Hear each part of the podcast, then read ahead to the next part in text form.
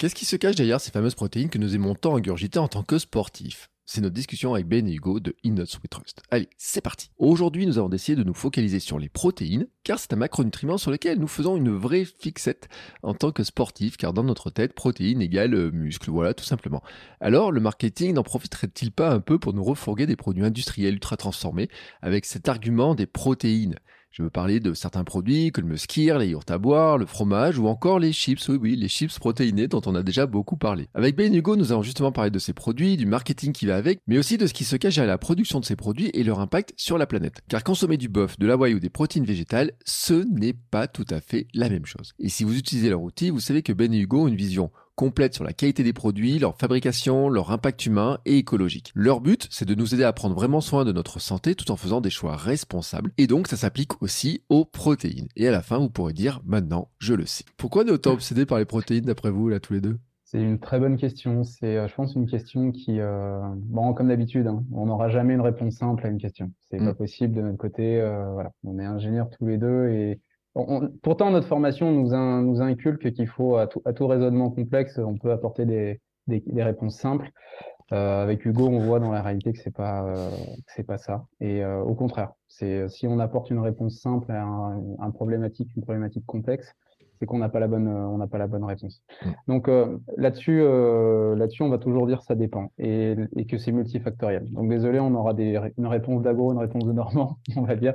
Mais globalement, pour cette réponse-là sur pourquoi en fait on est aussi obnubilé par la protéine, euh, il y a des chances que ce soit effectivement du fait d'une, d'une sorte de cliché, de une vision un peu des idées reçues, une sorte d'imaginaire un peu commun autour duquel plus tu manges de protéines et mm. plus tu vas être énorme sec, plus tu vas justement avoir des meilleures performances physiques, mais également des meilleures performances en fait tout simplement au niveau de ton sportif.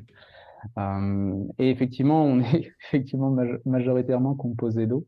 Euh, très marrant d'ailleurs ton, ton là-dessus et puis assez euh, finalement assez vrai.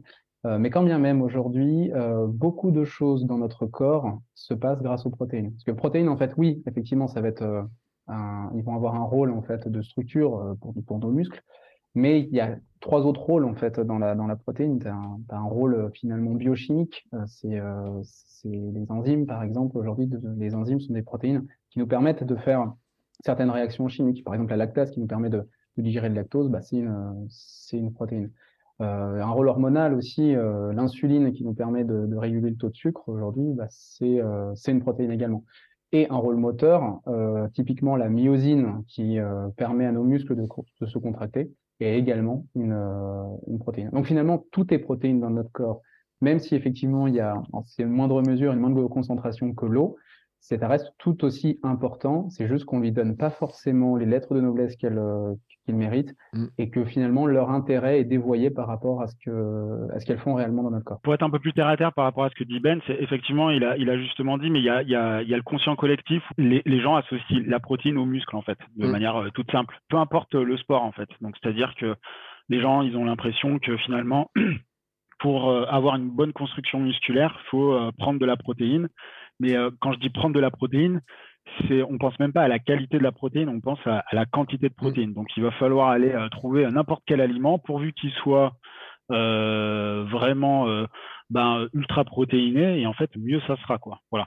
Et donc du coup l'idée et puis ça c'est, c'est, comme disait Ben c'est, un cliché mais le truc c'est que c'est ancré dans le conscient collectif depuis des décennies en fait. Ben, en fait c'est ça le souci aujourd'hui c'est que quand on va faire un produit enfin quand on voit les, les marques de nutrition sportive aujourd'hui euh, on a l'impression, on ne dit pas que c'est vraiment le cas pour tout le monde, on n'est pas manichéen, il n'y a pas les bons, les mauvais, mais quand bien même, quand on regarde, euh, quand on regarde un peu les faits, on a l'impression que ces grandes marques sont plus intéressées par leur chiffre d'affaires, leur part de marché, plutôt qu'à l'intérêt réel, nutritionnel, sanitaire, environnemental des produits. Typiquement, le skier. Le skir, euh, aujourd'hui, euh, c'est euh, basiquement un yaourt protéiné, mais c'est juste en fait du lait écrémé avec des ferments et boum, ça donne, ça donne un yaourt. Donc en gros, il n'y a, rien de mauvais dedans. C'est juste que par rapport à un fromage blanc 0%, où il y a exactement la même chose dedans, c'est juste effectivement pas les mêmes ferments exactement. La quantité de protéines, elle est un tout petit peu différente. Il me semble que un skir, c'est globalement peut-être 10% de protéines, quand peut-être même un peu moins. Quand un fromage blanc, c'est ça oscille entre les 7 et 8 Donc finalement, au 100 grammes, tu n'as quand même pas énormément de protéines différentes. Allez, 1,5 euh, g de moins, à la limite. Et finalement, tu as une différence de prix énorme entre le skier et ton fromage blanc 0%. Donc le skier, il me semble que c'est jusqu'à 7 voire 7,5 fois plus cher qu'un fromage blanc 0%. Pour finalement quasiment le même produit. Et là, si tu vas encore plus loin, parce que le skier, c'est un produit mainstream, c'est un produit euh, food pour, euh, pour le grand public. Tu prends la même chose, mais là, du coup, effectivement, on cite euh, Ipro, mais tu as aussi Lindals, donc c'est Nestlé, c'est le pendant de le pendant d'Ipro, mais côté Nestlé.